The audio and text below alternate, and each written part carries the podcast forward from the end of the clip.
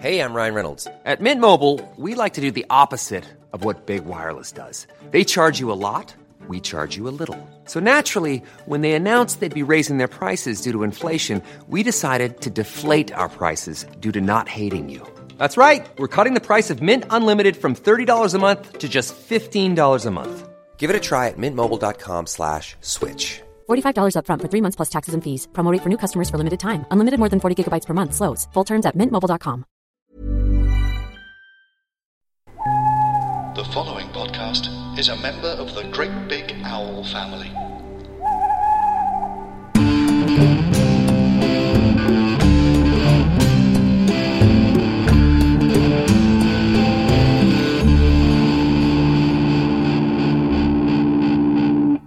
Hello and welcome to The Fear, a podcast about the overlap between comedy and horror. My name is Sarah Morgan. Hello. Hello. Hello. My name is Bec Hill. Hi, Bec Hill. My guest this week is Bec Hill. Uh, uh, stand up. I'll do a proper intro, don't worry. Um, but we were just talking. You've actually, I want you to tell me all about a show that you did, an Edinburgh show. Yeah. Uh, it was all about fear. So I did not see this and rip it off. No, Oh, no, no, not at all. I I'm, didn't- I'm fascinated that you also see the potential in talking about what scares the shit out of us at all times. So Yeah. please tell me about this show. What year was it? Oh, it would have been about five years ago, I reckon. Right. Yeah, and it was it was called Bec Hill is more afraid of you than you are of her. Fabulous. And it was a. It started off with a countdown of my top five fears.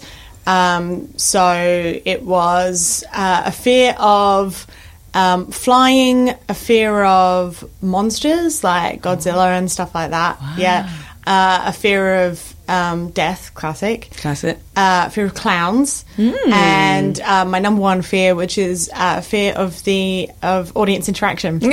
and so the whole brilliant. point of the show is that I'm I'm trying to overcome my fear of talking to the audience. So throughout the show, I would have one person who, at the beginning, I would say, "Would you help me overcome my fear?" And then I would have to keep going back to them to ask them questions and, and improv.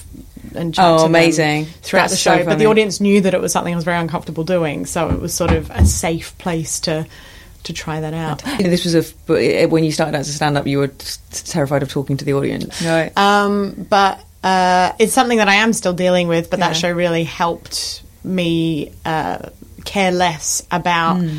Um, how it went, and I've found that the key is Yeah. it's about not caring how it goes, but still caring about the audience and finding that little bit in the middle. Because it's very easy to not care about how it goes and not care about the audience, Right. and that's when you get into Yeah. um, self-indulgent territory. yes. I can't imagine which comedians you might be thinking of Sometimes myself who will keep often. going with audience interaction until something happens. Yeah, yeah. and you've got to like remember that they are the reason that you're there. Yeah, they paid money to see some kind of prepared. Yeah, yeah, yeah. I mean, are you, uh, uh, you an- as an audience member, do you fear interaction? Um, Um, not so much these days because usually I know the people on stage. To be you honest, do. Yeah, Yeah. But um, when I was a teenager, I used to go and watch stand up. Yeah. I remember um, certain comics who picked on me on stage, who I now work with. Who I've still to this day haven't said to them, you realize you left a very lasting impact on me as a teenage girl.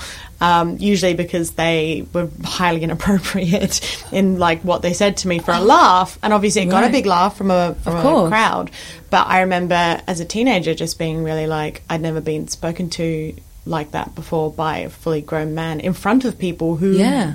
let them talk like that who- to me. yeah, or who even encouraged it with their laughter. Exactly. That's yeah. so interesting. And I find that those I haven't said anything to those guys because I actually find that they've toned down now. Yeah. Mm. And they've grown as well. And there's no point like dragging it up if if they've learned and changed. Yeah. But it is um, it stays with me and it reminds me that when I talk to audience members, Yeah. it will stick in their mind a lot more than it does me. It's like how you remember your, your primary school teachers, Yeah. but they've probably taught like thousands of kids. You know, that's so interesting. I mean, I think there's something absolutely fascinating about how compliant people are, women in particular. I think when they're in an audience situation where someone is giving them uh, instruction or uh, if you, I remember look at some you know big name comedians they were their shows and you think about stuff they would do with people they brought up on stage Mm. or what you know the sort of I say the sex, sexualization of someone I remember I mean this is a weird example but there is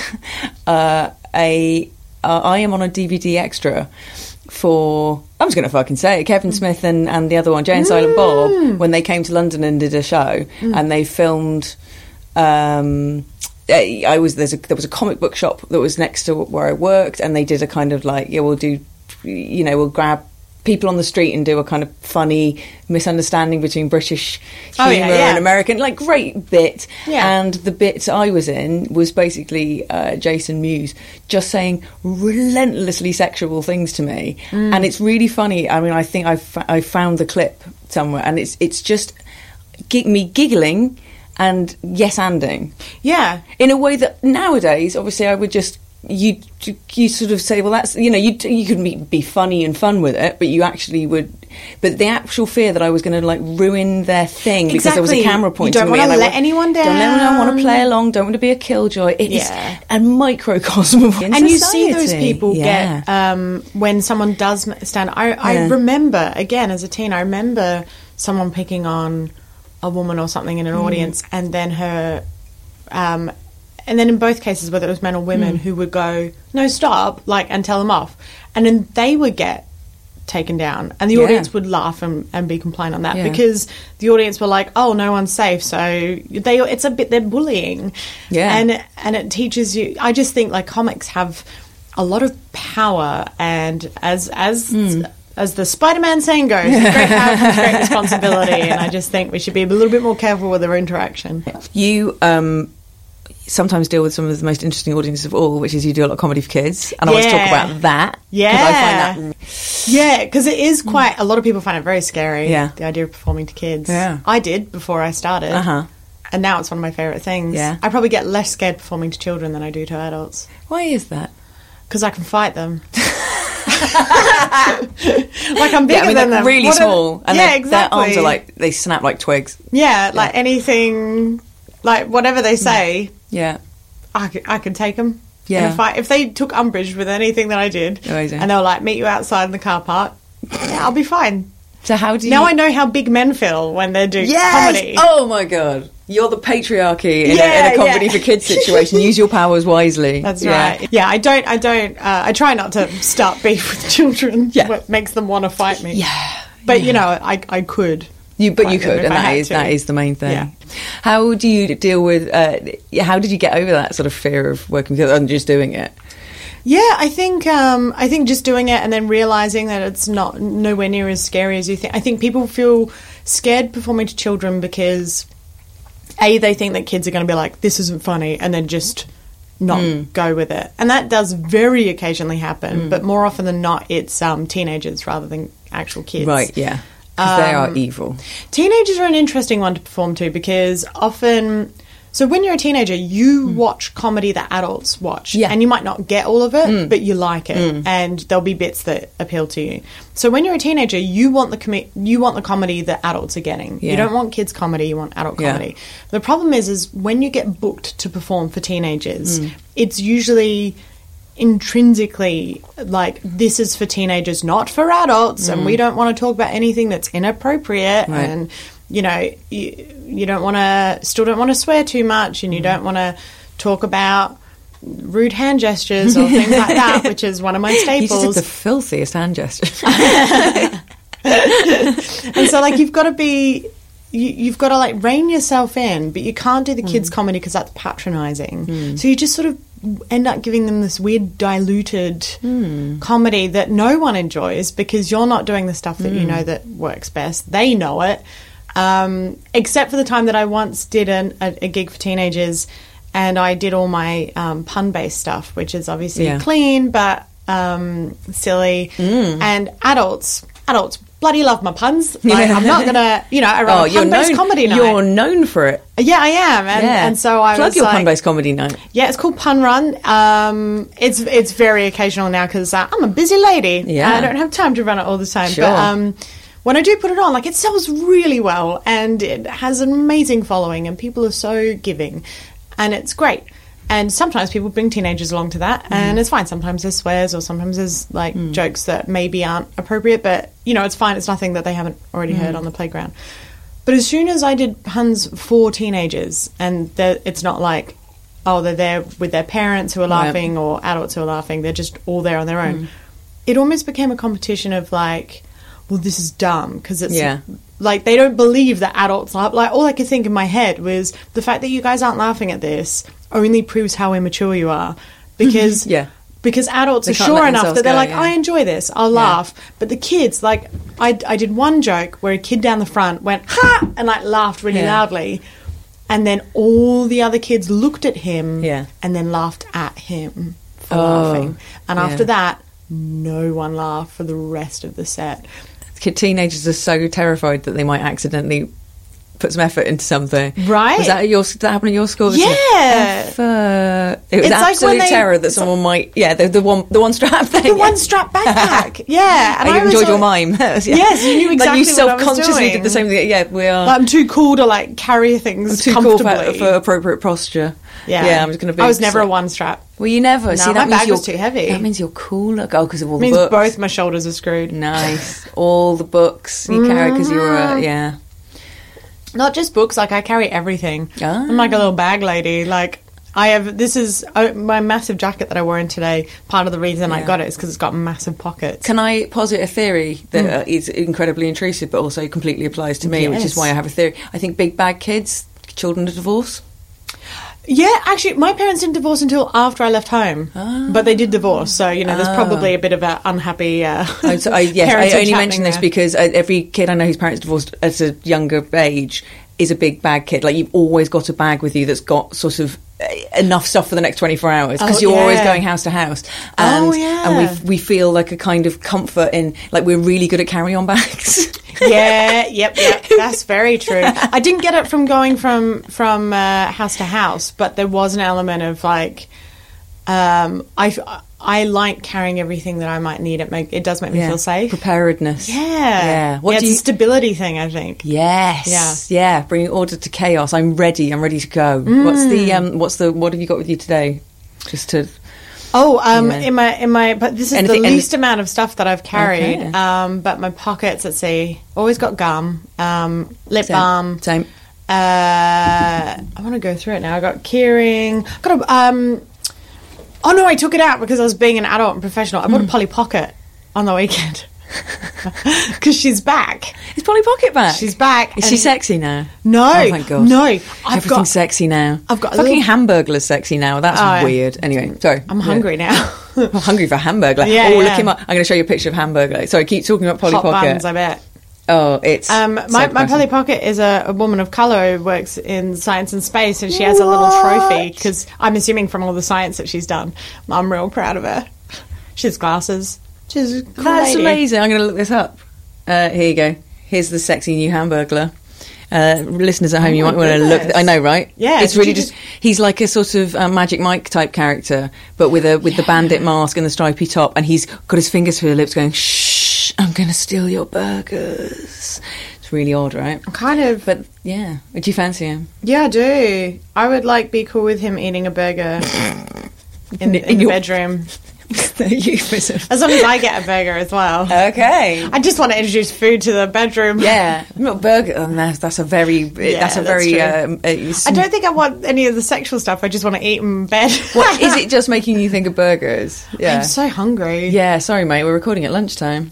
Yeah, no, I thought Should I'd go go right. Burger King after this? Yeah, yeah. Just to piss off McDonald's. Yeah. With their terrifying mascot. With their terrifying. that is we're going back to Lee horror. We're going back to scary. Oh yeah. Oh no. Yeah. I, love, it's always, I mean, everything's scary, right? That's why I'm putting Mm. it. But I want to pull it back to puns for a 2nd Mm-hmm. because you- when you said pun, you absolutely reminded me of a big topic of conversation that we're having at the moment as um, fans of RuPaul's Drag Race. Oh, yeah. which is which is if you. I mean, let's unpack all the reasons why women love uh, Drag Race, but I think puns has got to be up there. Right. We love There's so many puns in the- Women love puns. Sex in the City puns. Yeah. Women love puns. That's why I love horror puns. So much spooky horror puns. That's so true. That's why I love Elvira. Just the episode that was just on this week. At the time of recording, today is the first of April. Hey, we've not mentioned April Fool's Day once. Um, uh, have What's you- after midday? Yeah. Not I- that that was Did the anything reason. affect you today?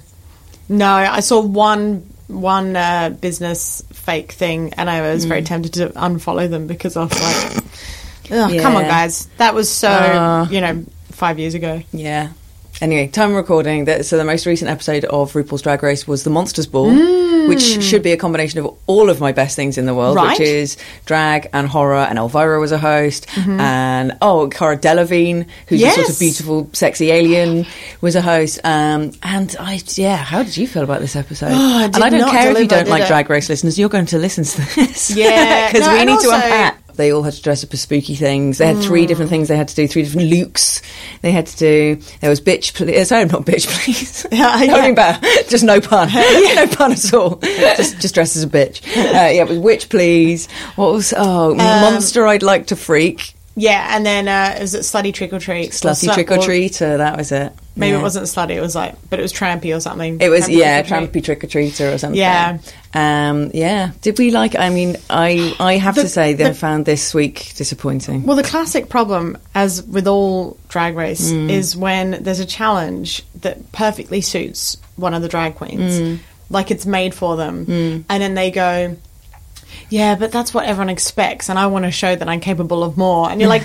Okay, any other week, sure. Yeah. Not this week. This is your challenge. Are we talking about Yvie Oddly? We are. Yvie Oddly, I'm soon got she big said fan it, as of. soon as she said, "I'm going to go for the glam thing rather than the freak thing," and I was like, "But mate, this is your. This is where you shine." I think this is absolutely on on topic for this. I there, I feel like drag queens are not um, uh, as freaky as they used to be because it's become more mainstream. Because it's more about uh, authentically looking like a woman, fishy as it's known. Yeah, yeah. like a little glossary, uh, serving fish, realness, and all that, uh, and a lot, and and uh, arguably because drag queens are slightly less outsiders than they used to be. But there was used to be a big thing with drag that it was about being a freak, being and and that went with horror and being an outsider and all that stuff. And and I felt like that was missing. And I wonder what's happened, other than maybe society has changed, and that's good, and I shouldn't miss it. But ah, yeah, mm, that's a good point. yeah. Why do women like drag? Bec Hill. because it's men teaching us um, that being a woman isn't necessarily what society's told us it is. Boom. Well done. Have a sticker. yeah, it's it's it's it's here's what we think is brilliant about women. Yeah, and that's that's great to be reminded. Also, I love that it's sort of changed how young women view uh, hair and makeup and clothes. They no longer. I mean, if you ever go to like a live thing, it's all full of teenagers dressed like in drag. Yeah. which is being a woman is drag anyway. So I, I don't think you need to make a big song and dance about being a woman. Oh, yeah, being being a woman, one could argue is drag anyway. But yeah, seeing seeing the young people in there full drag and it is the male gaze is completely absent yeah, the male gaze might have inspired the look in the first place as a man looking at a woman replicating her rather than telling her Mm. she's sexual but I think there's there's something really fabulous about that drag has sort of removed the heterosexual male gaze from uh, how women present themselves and they just look spooky and mad all the time and it's yeah. great I'm also loving the amount of uh, straight men who are um, loving Drag Race. Yeah. and and really getting into it as well. Because to me, there is nothing more masculine than being confident in your Mm. own persona and not letting outsider influence change that. Yeah. Like if you're like, yeah, I like this. It doesn't. I don't care if that makes me look like I maybe I don't know girly or whatever the, the hmm. like. or, or I'm gay because I fancy that person who looks in, in, like an incredibly stunning woman, Yeah. or something between a man and a woman that I don't even, you know, is a new a new gender that I don't even recognise. I'm right. attracted to, and I think it's how it's how society evolves. You don't yelling at people all the time, getting into arguments about transphobia and homophobia on the internet is. Is is never how you change minds. How you change minds is by going, look how much fun this is over here, Yeah. and all the straight boyfriends on the sofa with their girlfriends watching Drag Race and going, "That looks fun. They look fun. They're not evil. Mm-hmm. Yeah. they are doing some very fun things over there. They're doing death drops. Exactly. They're doing death drops. it's the one of the best quotes that you've basically just summed up Hmm. um, that I remember hearing about changing society is that um, uh, the best way to um, the best way to change something is to uh, not only be the change but have more fun doing it.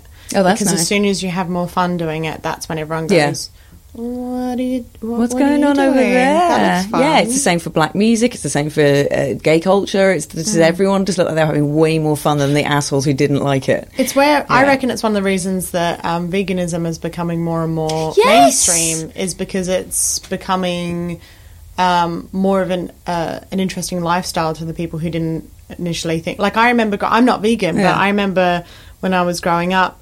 My um, mum sort of explaining it as if it's like this very weird, only a few people do. Mm. It's a cultish type, you know, like, oh yeah, some people don't even eat anything from animals. Mm. Like, oh, how strange. And now, you know, one of my best friends runs a company where she makes vegan, you know, meat products. Yeah.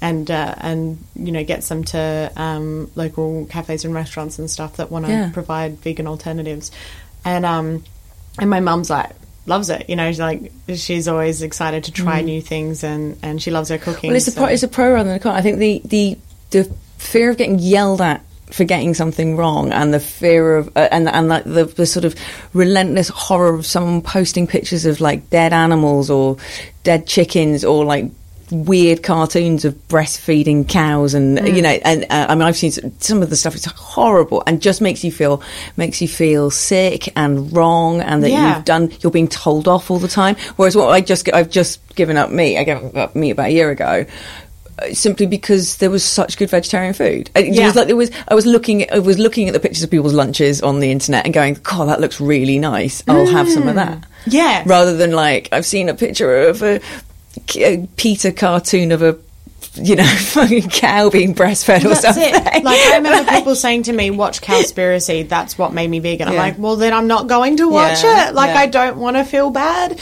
And I. But and if I someone gave that you a lovely cake that was vegan, you'd be like, "Oh, that's a lovely vegan cake." That's exactly it. Yeah. That's my point. So, like, my um, my favorite cafe is um, uh, is a vegetarian one, but also like they do a lot of vegan stuff. Mm. So, um, for me, when I eat vegan or vegetarian or anything um, outside what I was sort of brought up eating, it's because it it is offering something that looks better to me. So Yeah. I'll, I'll be like.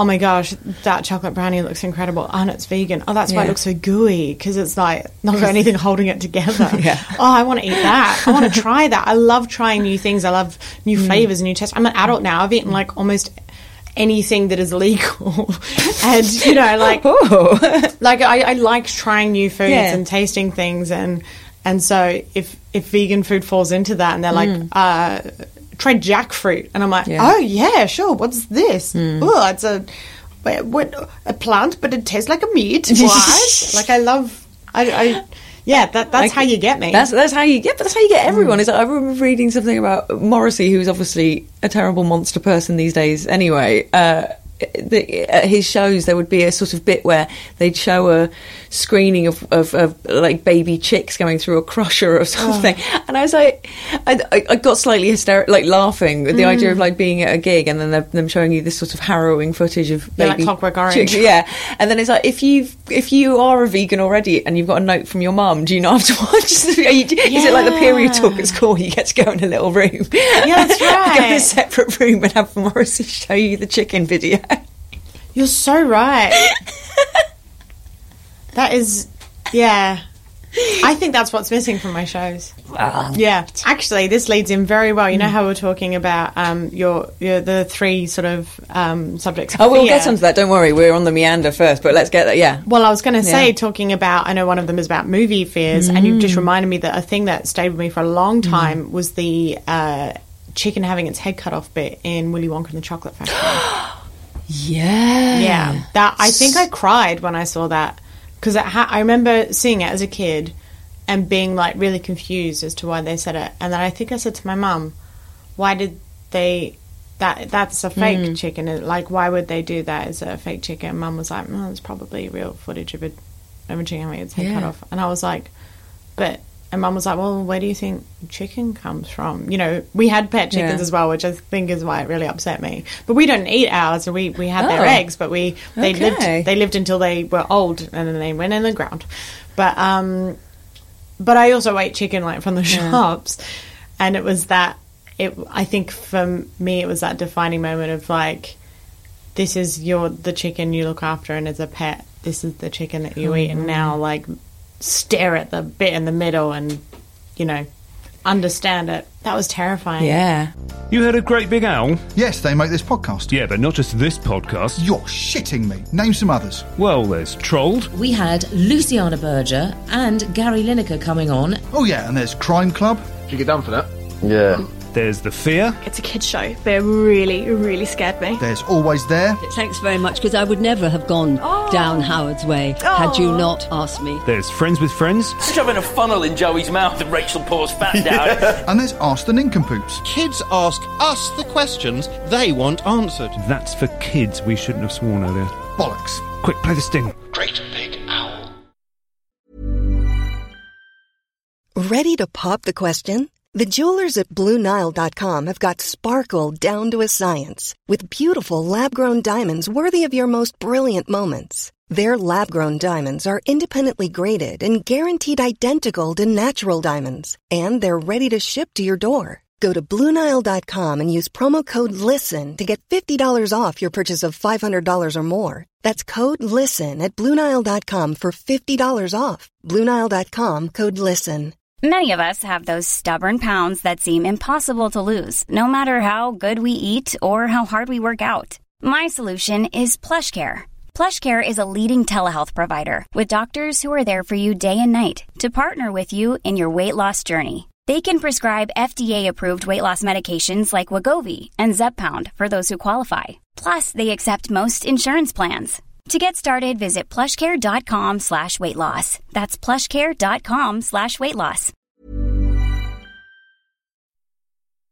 I mean, yeah. Let's let's introduce what we uh, we're talking about. Your something you were scared of as a child, and when you Mm. said this to me, I could not believe that this has not come up on the show before, and how much I need to discuss this because it's perfect. You said that you were scared of Bowie's bulge in the film Labyrinth. Yeah.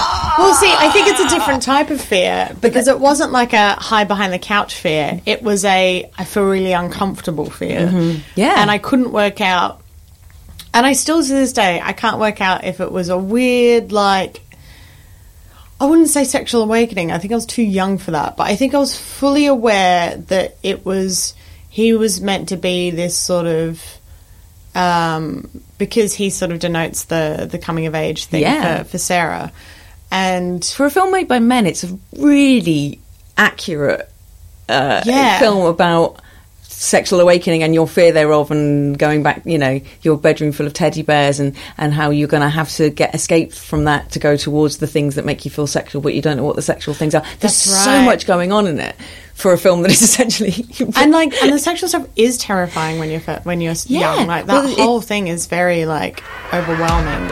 You remember me as the babe. Babe babe with the power. Power of voodoo. You do. Remind me as the babe. Quiet! A goblin, babe. Well, I saw my baby crying hard as babe could cry. I think there's a massive fear. The film explores the fact that, that, that there's a point where you do, it is pre-sexual, it's not sexual, but something is going on that you Mm. don't understand. The fear of that is, Yeah. the, and that is all. And all represented by this one up. tiny bo- tiny I say tiny the amount of coke he was on I mean they must have stuffed Bowie was a big cokehead at the time I can't Im- if that's him on the Chaz You then reckon he had a Jim Henson fluffer? yeah, I think he's got a couple of Muppets Operating down there. his- he's got that little caterpillar down there.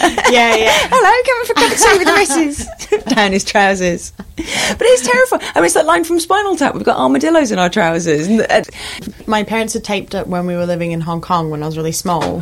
And so it has Cantonese subtitles. So all of my memories of watching the film is with Cantonese subtitles at Oh, the wow. bottom. Um, yeah. Yeah, I loved it. I loved Yeah. it. I loved the fantasy and the, the puppets and Mm. um, and uh, Sarah's a big sister, which I um, also I wonder if one of the reasons my parents showed it to me was because it would have been around the same time my baby brother was born. Oh, really? Yeah, so it's like this sort of like big sisterly, like you know, do you accept responsibility for the fact that this person's now in your life and and your, their family. Or will you sell them to a Goblin King? Will you sell them to a Goblin king In exchange for glamour and jewels. and then yeah, I um, so I loved it. Hmm. But that bulge, man, it made me so uncomfortable, and I Mm. think that's because I knew that it was more than some, than something that I could understand. Yeah, as an adult, I'm like, oh, come on, Bowie, yeah. The idea that we're supposed, yeah, immediately as soon as you hear that, "Whoa, sexy. Mm. No, it's terrifying. It's a grown man and a bunch of really actual scary monsters, Mm. and he's, you know, seducing a teenager, with- and and and yet. It's completely a safe space because it's a fairy tale and it's Jim Henson and it's not. No one knows. what's going Oh, he's a pedo. It's none of that. But it is. It is this. Abs- it's it's actually beautifully done. Where it's Well, sort it's- of crossing the threshold for most young women. That's it. It's in the you know how people are like. You should be able to like nothing should be taboo and stuff, and, and I'm like, yeah, but there's very few people out there who can do stuff Yeah. well. Uh, maybe leave it to them. Yeah. Um, And I feel like that's a beautiful example of one where they've taken uh, an, an adult male and a uh, she's meant to be a teenage girl, Mm. and they've they've made this sort of weird sort of relationship Mm. type storyline, but it is all about putting yourself in the shoes of the girl and Yeah. how um, uh, that would be quite seductive in a way, but also really scary and really uncomfortable. And the best part of it is like her journey is at the end. She's like, "You have no power over Yeah. me." That's her going, "Oh, I can say no. Like, I can say no." And obviously, unfortunately, that's not always the case. Like you can say no, and sometimes that doesn't mean anything, but she can. No, we talked earlier that feeling of being in an audience and and right. not knowing you're allowed to say no, and we do that even well into grown uphood. But there's a Yeah. film, God, fucking, I mean, I love Labyrinth, but mm. you forget because it's just so fun and good, and Bowie and. Daft voices and, and, and obviously a lead called Sarah, which was big, Yeah, big deal yeah. for me when I was a kid. I, I always had a thing for Ludo. so our friend. like I'm big and hairy. Oh yeah, I've got a bear thing. I mean, Yeah. you know, I don't know. Yes, definitely Ludo imprinted on me in a way that Bowie didn't. Bowie was always scary, and Bowie. Bowie was trying to take me across a threshold I didn't want to go across. I wanted to stay with Ludo. Yeah, yeah. just just having a big hairy cuddle in a maze. Hang on, this has got weird. well, what was it? There's that line that Bowie has, isn't it, where he's like, just before she has her big moment, and he's Mm. saying something like, just wor- you know, worship me. Uh, you know, do as I say, and, I, will be, your slave. slave. And it's like, it's it's such a high impact thing. That idea of like, just give me yourself, give me everything about you, Yeah. and I'll do whatever you want yeah, but you have to give yourself to me. Yeah. And that's like, again, I like totally identify with that as like, as a teenager trying Yeah. to work out where I fit in terms of Mm. whether I wanted a boyfriend and like whether I wanted like an adult relationship Yeah. or whether I wanted to just hold hands or whether I wanted to not have any of that. Yeah. And it's just, um, yeah, it's it's a great film. Oh, it's such a good film, and you've talked about it so beautifully. And I can't believe not. I can't believe this has not come up on the fear before. But I'm so happy it did. Finally, we got to address the uh, the The bulge in the room. the bulge in the room. It- Name of the episode. It was sort of. uh, It's funny if you could, because obviously now you look back and you think, well, obviously that would never ever get made now, never happen. Everything would be rewritten, and you lose that kind of magic of no, it's not okay Mm. that he has like.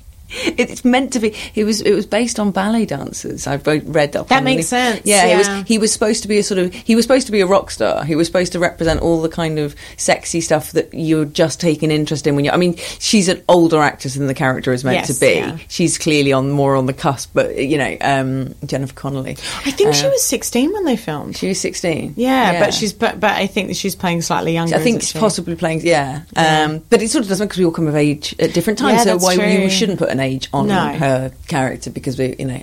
uh, Um, but the yes, the sort of uh, he was supposed to be, you know, the le- there was the, le- the leather jacket, and um, you know the the. He had, his staff was supposed to be a mic stand, all these kind of things. That it was just meant to be like uh, how to explore that girls get inappropriate crushes on rock stars, and that's how they have their first funny feelings and don't know how to deal with them. And then you put that through the filter of fairy stories, so you know it's going to be okay, and you know it's going to have a happy ending. It's so Yeah. smart, um, and the love that clearly went into every everything you see on screen. And it's really weird because it had twenty five different draft. Or anything. Like, and Terry Jones is credited as the writer, but he sort of says he didn't really. It By wasn't really his thing by the end. So yeah, who came up with that line? That the be, I'll be your slave line, which is just ah. yeah, it's so funny because it like as you say, um, uh, you point out the rock star thing, Mm. and I'd never really considered Mm. it, despite how obvious it is. He's in the scrapbook. You know, at the Yes, beginning, she's he got the scrapbook, and there's a little picture of him like looking like normal 80s David Bowie, like the normal um, absolute beginners kind of era. I think. Yeah. and it's just like, oh yeah, no, she knows who David Bowie is. David Bowie exists in the labyrinth. Yeah. That's so weird. There's so many um, that it's really nice how many things are referenced in her room that reference Yeah. stuff that she that yeah, all the all the toys look like the Yeah. characters. Well, it's all it's you know in in her imagination as she comes of age. Oh. I'm just thinking now as well. In the, the thing about that labyrinth is that isn't she isn't offered an alternative love interest, which I think if you'd made it now because of marketing and research and what sells and Yeah. dolls and you know how a film is put together these days, Mm. they would have, uh, they would actually absolutely think about who would her love interest be, who saves her at the end, who Mm. would be the white knight, and the only white knight in the whole thing is Sir Didymus.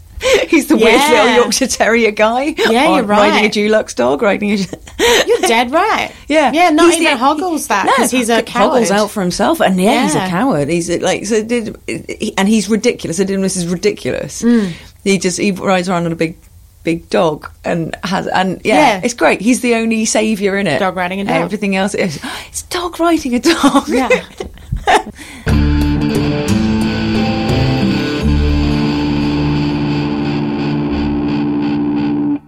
uh, let's talk about um, your favourite scary moment from film or TV. So, um, pushing aside Bowie's bulge, Yeah.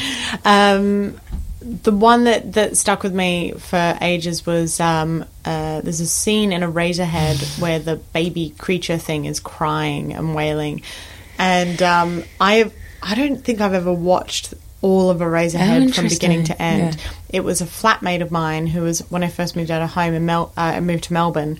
I was living in a share house, and um, and one of my housemates was watching it, and I walked in while she was watching it and was like, "Oh, what's this?" And then the thing came up, and it basically was something from my nightmare. Yeah. And I get that that's what Lynch does. Like he's Mm. very, very because what makes what Lynch does so well when it comes to um, I would I don't even know if I'd say horror, but scary stuff Mm. and fear is that he doesn't sort of go on um, jump.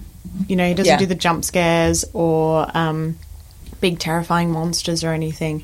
He gets you by working out what it is that you're afraid of and then visualizing it. In- So with the baby thing, I think that terrifies me, and I'm guessing it's. I, as I said, I haven't seen the whole film all the way Mm. through. It'd be interesting to see if anyone else who maybe studied it has the same conclusion. But I think it plays on the idea that if you were to, first of all, birth is a terrifying thing. Yeah. uh, you've been through it. I have been through it, and it is exactly like Eraserhead. Yeah. they and, and no, you the, the film. I mean, Eraserhead is. I I I realised when we were talking about this earlier. I. I love a Eraserhead, and I haven't watched it for twenty years. Yeah. So my memories are.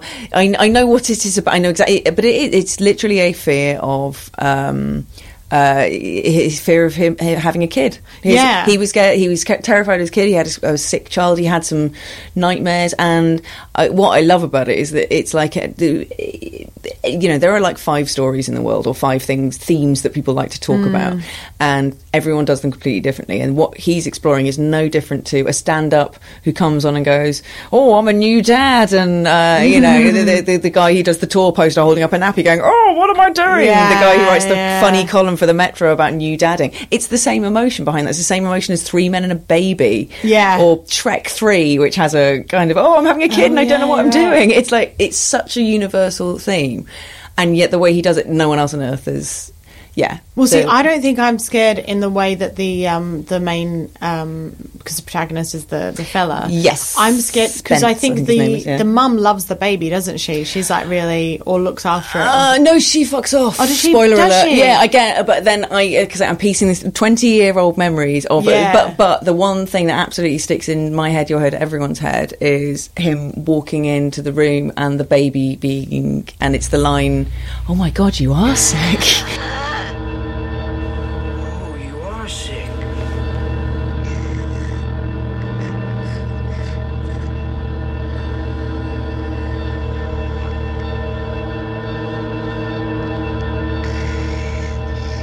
Yeah. and he unpeels the, sort of unwraps this newborn baby, which is what babies look like when they're born. They do Yeah. look like skinned lambs. They do, yeah. Uh, like horrible skinned lamb, and you, you absolutely every instinct in your body is that that should not be on the outside. That Yeah. should be back in where it's safe. I, that should not be out there. I'm now going to have to carry this around like it's a, a- one of my own internal organs. Yes, that's exactly what. yeah. It, that That's is exactly really what it feels good like, and it's amazing that he was so sensitive to that. that it- what you know, there's a there's this weird puppet that looks like a sort of spotty, skinned baby lamb Mm. um, that was called Spike, apparently.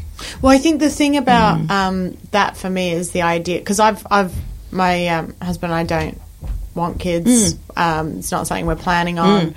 Mm. Don't let me put you off. I don't, Yeah, I yeah, I hope you no, didn't make that decision like two minutes ago after I just said, "Oh my god, they come out like Yeah, your I've lung." texted yeah, yeah. Sorry. Um, but the I think um, I also have that fear of um, once once you give birth to a child and you need to look after it no matter what Mm. the consequences. Yeah.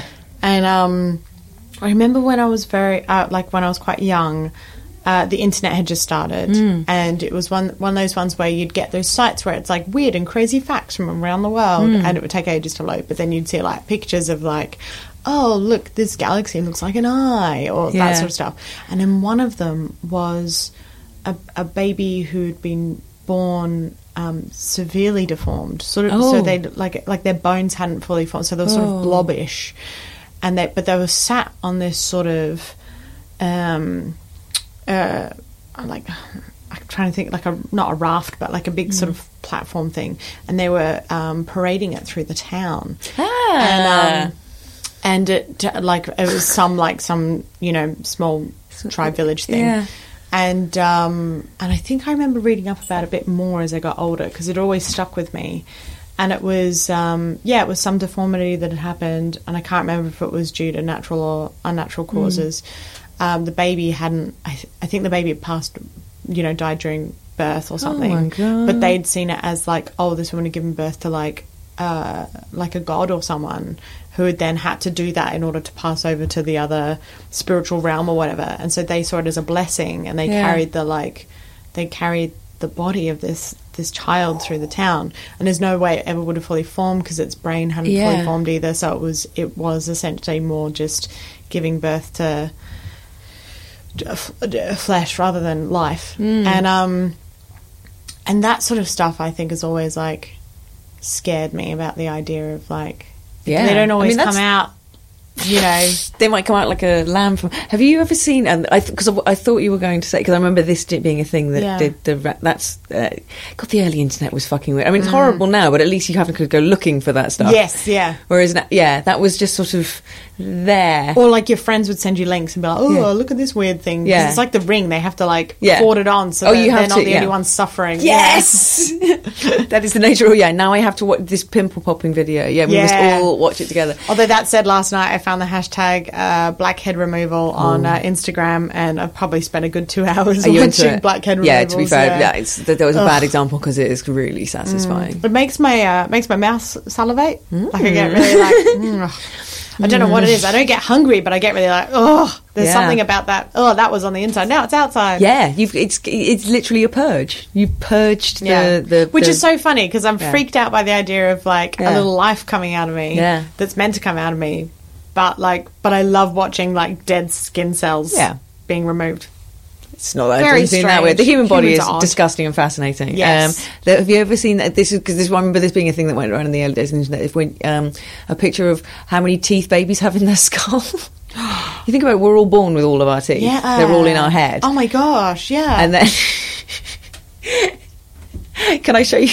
Yes. I just want to see. Again, I this is something the listener at home might Wait, want as to. a- no, but adult teeth aren't fully formed, are they? Uh, you're born with all the teeth in your head. Uh, let me show you. Um, I, I, I think. Hang on. I, I'm going to get this. Hang on, I see this. Please write in if you're a dentist and you know. I, I'm pretty certain. Um, uh, child skull. Oh, it's on Snopes. Oh God, does that mean it's not true? Is this image about child teeth development accurate? Well, what is Snopes until say? this minute, I thought this was a, this might be the thing. Um, here's this. Da, da, da, da. Uh, uh. Oh, I mean, just no one knows. Um, okay. Well, Unverified, is uh, this, it? this this is unverified on Snopes. So let's um, yeah, we might just cut this bit altogether. But having said that, look at that.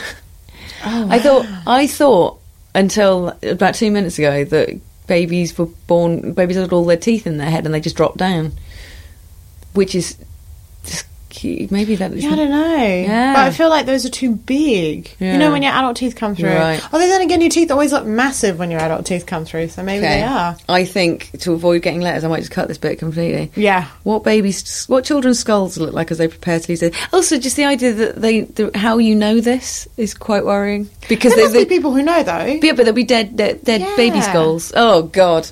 Anyway, er- Eraserhead. Thank you so much of for dead talking about skulls. head. Yeah. So you, are you ever tempted to see it?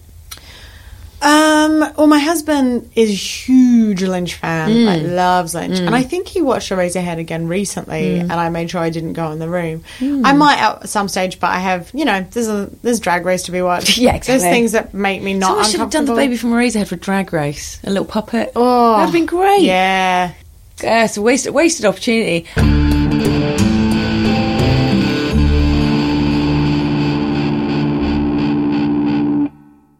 Let's talk about your final thing, Mm. which you had a few for. So I want to see which one you're going to go for, which is your fear you live with now. Yeah. Um, I'm gonna go with ghost trains.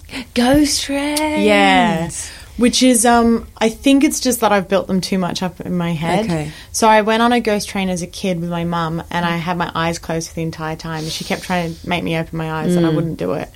And I think because I never, I never saw that it's not as scary as Yeah, in your it is. imagination, yeah. Yeah, Yeah. Then then my imagination has made it much scarier. I actually went on a ghost train with my eyes open for the first time last year. Oh, yeah.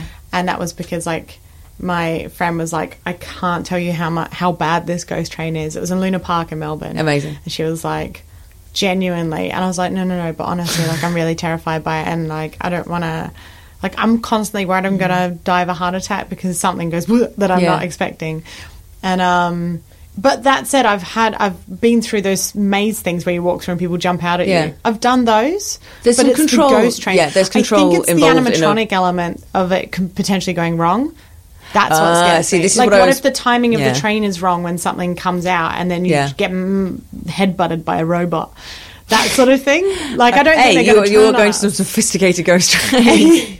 well, that's it. Because in my Yeah. head, I was like, "Oh yeah, it's loads of robots and stuff." Yeah. But then Tell me I about the did- one in Melbourne. So the one in Melbourne. Um, so I've got a Fitbit with a heart rate monitor, and I checked my heart rate before we went on it, and Yeah. it was like in the hundreds. And my resting heart rate is 69. Yes, Uh-huh. thank you, listeners. Boom. And um, Nice. nice, nice. And um, and then I, uh, we went on the ghost train, and then when I came out, it like the ghost train was Hmm.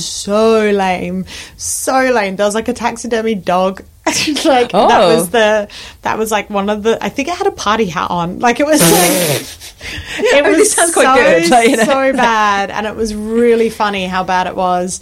And um, it was very like just Halloween decoration style stuff, um, uh, and lots of neon writing uh, on the walls. They're like "Beware," stuff like that. And it was so bad that I um, I laughed the whole Mm. way because of how much I'd built it up in my Yeah. head, and it not being that. that release is Yeah. and then when I came out, my heart rate was in the low sixties. so I'd found it a calming, You'd really relaxed. calming, uh, Relaxing ghost train. Yeah, But that's yeah. sh- but I think I'm still scared of them. Like I think Yeah. that I'm like, oh yeah, well that one, But that one, yeah. But in my head, the rest of them are still terrifying. Going around with your eyes closed seems so much scarier than the idea of going around with Yeah. with your eyes open. But I know exactly. Yeah, yeah, because you're hearing sounds and you have no idea what's Well, going on. Well, you hear on. this noise, Yeah, which is a staple. A lot of this as well. yeah, which is which is something blowing some something in your face. Yeah, it's just like fog machine. a fog machine blowing something in your face, and there's normally like some kind of shitty scarecrow with like a plastic, Yeah. you know, post office witch mask on. But we did a ghost tour in Edinburgh of like one of the Yeah. cemeteries and stuff. And again, I'm fine with that. Yeah, Like, well, you're on your feet. You can yeah. you can leave. You can Also, I think like I'm not like I'm like it's not really ghost, so is Yeah. it? Just walking around a cemetery at night, That makes which is fine. difference. It's actually less scary. But then we went into a vault where, um, uh, or like a sort of crypt, I should Mm. say, sort of thing. And when we went in there, and I know for a fact um, why this happened. It's because we'd gone from a very cold, windy outdoor setting to and as a large group, and then we'd all crammed ourselves Mm. into this crypt where the air is very uh, still and dense, Mm. and then a lot of people are breathing it at the same time Yeah. very quickly. And I uh, uh, and I nearly fainted. I um I, I everything Ah, yeah. went black. Like we were standing there and he was telling a story. I got to a point where I couldn't hear anything Yeah. except my own heartbeat in my ears, and then I just remember everything getting darker and darker and darker in my eyes, and then realizing it wasn't the lighting of the place; it was me. And um, and uh, um, Gav noticed that I was swaying, and he took me outside, and I was fine. And I know that's lack of oxygen. That's what that is. That is me not breathing properly, not getting enough air in my Yeah. lungs, and and just asphyxiation is what I had. Um, but at the same time, I'm now scared of that. So I'm scared of. So with dungeon things or things like that, Mm. usually they're sort of in basement areas. and there's a lot of people. yeah. I'm like, oh, I'm going to faint because I'm not going to breathe properly, and then I'm going to pass out. I'm scared of ghost trains for a completely different reason, which is what could actually, as you say, what could actually go wrong in there, as opposed to the supernatural terrors that they're trying to present to you yes, the ghosts and the goblins and the witches and the whatnots. It's actually. I mean, there was always a rumor at my school that there was someone in the ghost train who felt the girls' boobs. Which, given how shitty the fun fairs were that came to my town, the- I, I, I'd buy true, it. I'd absolutely buy it. And and the idea that yeah, you say a robot goes wrong, and oh, a robot. I love the idea of being a robot. And a, yeah, going Funny enough, I did work at a laser tag place in Melbourne as an Yeah. adult. Um, again, when I first moved out of home, and um, part of it was one of those laser tag uh, places where it's, it's sort of like a maze, and they had like a Terminator animatronic Mm. Terminator thing in the wall that would sometimes move Yeah. from side to side, Amazing. and and then there was a. Um, Predator as well, Yeah. um, and the, that was a sort of had like eyes that would light up and it would move slightly. And I used to have to vacuum the laser tag thing when there was no one in there, but it would still you would still so you wouldn't have any of the music that you'd have or like the, the, the powerful disco lights, but you'd still have these like I've caged really robots tense. that would occasionally I've gone move. really tense. Yeah, it was really, and you'd think to yourself like, how terrifying would it be if like. If you just went around a corner and one of them wasn't in the cage, you know, something like that, you give yourself like the heebie-jeebies thinking about it. But actually, I wasn't. I did also find that sort of helped me get past that fear a bit because then you're like, oh, it, it's just props.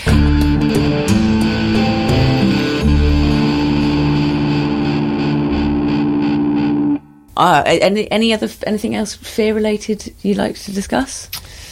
Um, any other fear you live with now? Um, well, the only other one I have is that I um, I close my eyes whenever I open my pencil case because I'm I'm terrified that something's gonna like ping out that's been like you know like slingshot out and go directly into my eye. Is this something that's happened? No, I don't know where it's from. I don't know where I got that weird. love it. But but I also think like, what's the harm in just in case? Yeah, you never know. it- I don't want to have to be like, oh yeah, I lost my eye because because of pencil. And you do a lot of Yeah, I art, art lot, stuff. yeah. You do. Oh my god. Uh, yeah, just keep keep closing your eyes, and Yeah. if it works, if it I think it's even just thinking about it. I start Yeah, to oh, like sorry, close man. my eyes again. I, I think it's because I keep things like like um compasses, yeah, and scalpels. Scalpels. I have a lot of Yeah. scalpels. Um, it sounds terrifying, but I, I do. No, you do a lot of. uh. Yeah. Speaking of which, why don't we? Um, Bec, is there, uh, would you like to plug your anything you'd like to plug? Yeah, Sorry, just say that uh, again, like a human. that's a- that's a Bec, good is. Bec, is there anything you'd like to plug? I will plug my Edinburgh Fringe show, which Mm-hmm. is called I'll Be Bec, and it's um, it's all about uh, time travel. So um, the concept is I've come, I've been to the future and I've come back to tell you everything that's happening there. Very smart. I love it. Um, And then you can find me on social media, which is Bec? Hill Comedian. Bec Hill Be Chill Comedian. Comedian. Depending on how you read it. Oh. It's not intentional, but I always say it because it stops people from pointing it out to me. I'm like, yeah, it's my name. I'm, I'm aware, fully aware of the different ways it can be read. My mind is blown, blown. You're Um, gonna, you're now gonna uh, end up becoming never- one of my many friends who says, "Hey, be chill," which I'm cool with. You can call me that. It's not a stage name. Um, uh, Bec Hill, thank you so much for coming on the Fear. Thanks for having me.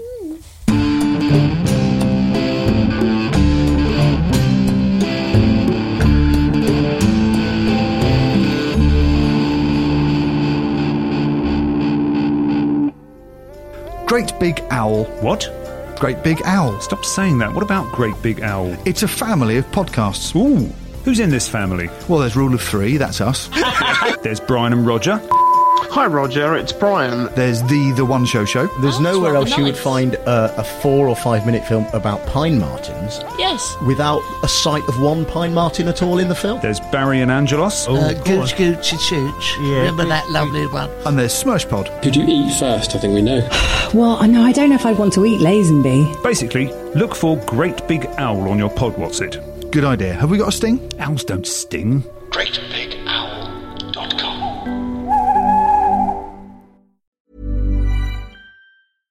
Want flexibility? Take yoga. Want flexibility with your health insurance? Check out United Healthcare Insurance Plans. Underwritten by Golden Rule Insurance Company, they offer flexible, budget friendly medical, dental, and vision coverage that may be right for you. More at uh1.com.